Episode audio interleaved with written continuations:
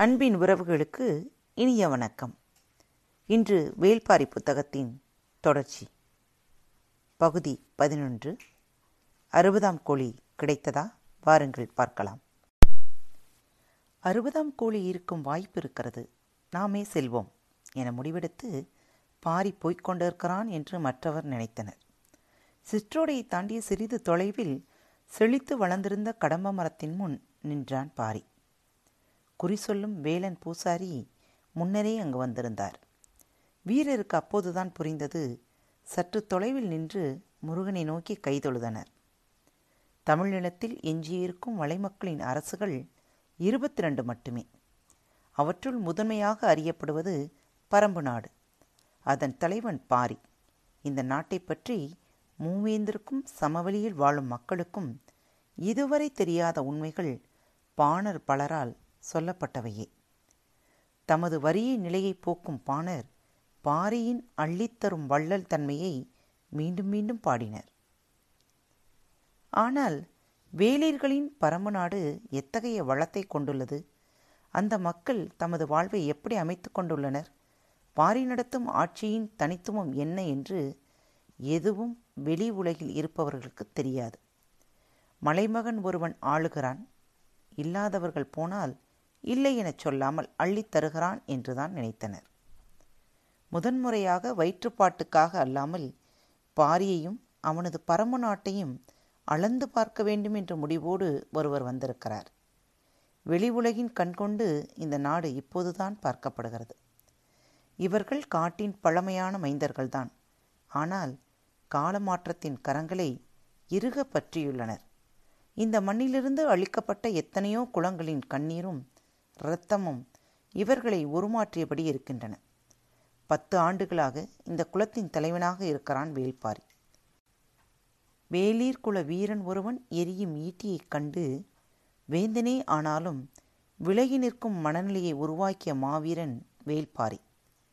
நாடு என்பது அரசும் அரசு நியதியும் தான் என விதி செய்பவர்களுக்கு மத்தியில் நாடு என்பது அரசற்ற மக்களின் ஆதி நிலம். என நிலைநிறுத்தியுள்ளான். இந்த நிலத்தில் நடந்து வரும் கபிலருக்கு கண்ணில் படுபவையெல்லாம் ஆச்சரியத்தையே உண்டு பண்ணின. அதிகாரம் உயிர் பெறாத இடத்தில் அன்பு மட்டுமே தலைத்திருக்கும். ஆசை கோபம் சோகம் எல்லாமே அன்புமயமாக நிகழும் ஓர் உலகின் நிகழ்வை கனவில் கூட காண முடியாதே. நிஜத்தில் என்ன செய்வார் கபிலர்? நிலைகுலைந்து போனார். கபிலரின் கண்களில் முதலில் பட்டது பரம்பின் தலைநகரான எவியூர் வேட்டூரிலிருந்து நடந்து வரும்போது நீலன் சொன்னான் பாம்பு தச்சான் தான் எவ்வியூருக்கும் வடிவம் கொடுத்தவன் என்று பாம்பு தச்சனா அது யார்? எனக் கேட்டார் கபிலர். பாம்பு வீடு கட்டும் தச்சன் யார்? என திருப்பி கேட்டான் நீலன். கரையான் என்றார் கபிலர். கரையான் கட்டியுள்ள புற்றைப் போல ஆதிமலையின் நடுவில் உள்ள கரும்பாறையைச் சுற்றி பாறையோடு பாறையாக சற்றே குடைந்து முன்னால் புற்றுமண்ணால் சுவரெடுத்து மரச்சட்டங்களால் வடிவமைக்கப்பட்ட வீடுகளை கொண்டது எவ்வியூர். கார்காலத்தில் மழை கொட்டி தீர்க்கும்.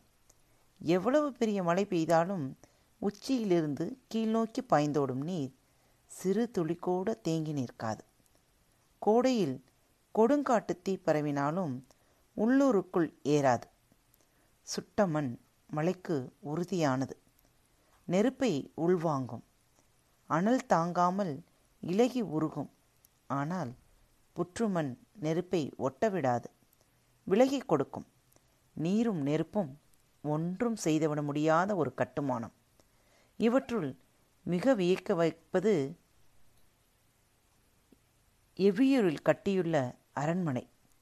அதை நேரில் பார்த்தால்தான் உமக்கு புரியும் என்றான் நீலன். எவ்வியூரை காணும் வரை இதன் வடிவம் கபிலருக்கு புடிபடவில்லை உண்மையில் ஆச்சரியம் நிரம்பிய கட்டுமானம்தான் இது. இன்னும் அரண்மனையை பார்க்கவில்லை. அதை பற்றி ஒற்றை வரியில் முடித்து கொண்டான் நீலன். பார்த்ததன் வியப்பு பார்க்காததன் மீதே படுகிறது அவருக்கு அரண்மனையை பார்க்க ஆசைதான். ஆனால் இந்த ஊரில் எந்த தெருவுக்குள் போனாலும் ஆச்சரியத்தின் வழியாகத்தான் கடக்க வேண்டியிருக்கிறது. பரம்பு நாட்டில் மனிதன் உழைத்து விளைவிக்கக்கூடிய எந்த ஒரு பொருளும் இல்லை. திணை வகைகள் பழ வகைகள் காய்கறி வகைகள் எல்லாம் இயற்கையில் தாமாக விளைகின்றன. உணவு என்பது சேகரிப்புத்தானே தவிர உற்பத்தி அல்ல. பிற நாடுகளைப் போல் உணவு உற்பத்திக்காக பெரும் உழைப்பை செலுத்த வேண்டிய தேவை இல்லை பிற நாடுகளில் பெரும்பகுதி மக்கள் செய்யும் வேலைக்கு இங்கு சிறு பொழுது மட்டுமே செலவழிக்கப்படுகிறது. ஆண்கள் வாழ்வு முழுவதும் ஆயுதங்களோடு தான் கழிகிறது. வேட்டை தொடங்கி போர் வரை எல்லாவிதமான ஆயுதங்களையும் பயன்படுத்தும் அசாதாரணமான கலையை ஒவ்வொருவரும் கற்றிருக்கின்றனர். எட்டு வயதில் காடு அறிந்து வர வீட்டை விட்டு வனத்துக்குள் அனுப்பப்படும் சிறுவர் அதன் பிறகு மாவீரனாகத்தான் குடில் திரும்புகின்றனர். இவரின் முயற்சிக்கு இணையான முயற்சிகள் வேறு எங்கும் இல்லை. இரண்டாவது இயற்கையை அறிதல். தாவரங்கள் விலங்குகள் பறவைகள் காலநிலைகள் ஆகியவற்றை பற்றி இவருக்கு இருக்கும் பேரறிவுக்கு இணை சொல்லும் அறிவு வேறு எங்கும் எவருக்கும் இல்லை. அதனாலேயே இவர்கள் மருத்துவத்தில் அற்புதங்களை கைவரப் பெற்றவர்களாக இருக்கிறார்கள். மருத்துவம் கைவரப் பெற்றதாலேயே வீரத்தின் எல்லையை இன்னும் கூட்டுகின்றனர். பயிற்சியின் போது வாழ்முனை நெஞ்சை கீறி போனாலும் கவலை கொள்ளும் வீரன் எவனும் இல்லை. அத்தா பொருத்தி மூலிகையை கண்டறிந்த பிறகு சதையை அறுத்து கொண்டு போனாலும் அறுத்ததை பொருத்தி கொடுக்கிறான் மருத்துவன். பரம்பு நாடு அபரிவிதமான ஆற்றலோடு இருக்கிறது. வெளி உலகு வெளி உலகுக்கு பெரிதாக தெரிவது பாரியின் புகழ்தான். ஆனால் அதைவிட பெரிய ஆற்றலும் அறிவும் ஆச்சரியங்களும் இங்கு இருக்கின்றன. ஆனால் இவை எல்லாவற்றையும் விட கபிலர் அதிசயித்தது இந்த மக்களின் பால்முறையைத்தான். ஒவ்வொருவருக்கும் என தனிச்சொத்தும் எப்பாடுபட்டாயினும் அதை சேமித்து பெருக்க வேண்டும் என்ற பெருந்தாகமும் இங்கு இல்லை. இயற்கை பிற உயிரினங்களுக்கு வடிவமைத்த குண எல்லைகளை கடந்து மனிதன் போகவில்லை. மழை வந்ததும் செழிப்புற தழைத்து வெயில் காலத்தில் வாடி துவண்டு மலரும்போது நறுமணம் வீசி கனியும்போது அள்ளி வழங்கி உதிரும்போது சத்தமில்லாமல் மண்ணில் மக்கி தம்மை உரமாக்கியபடி பயணத்தை முடித்துக்கொள்ளும் இந்த வாழ்க்கை கபிலரை மண்டியிட்டு வணங்க வைத்தது.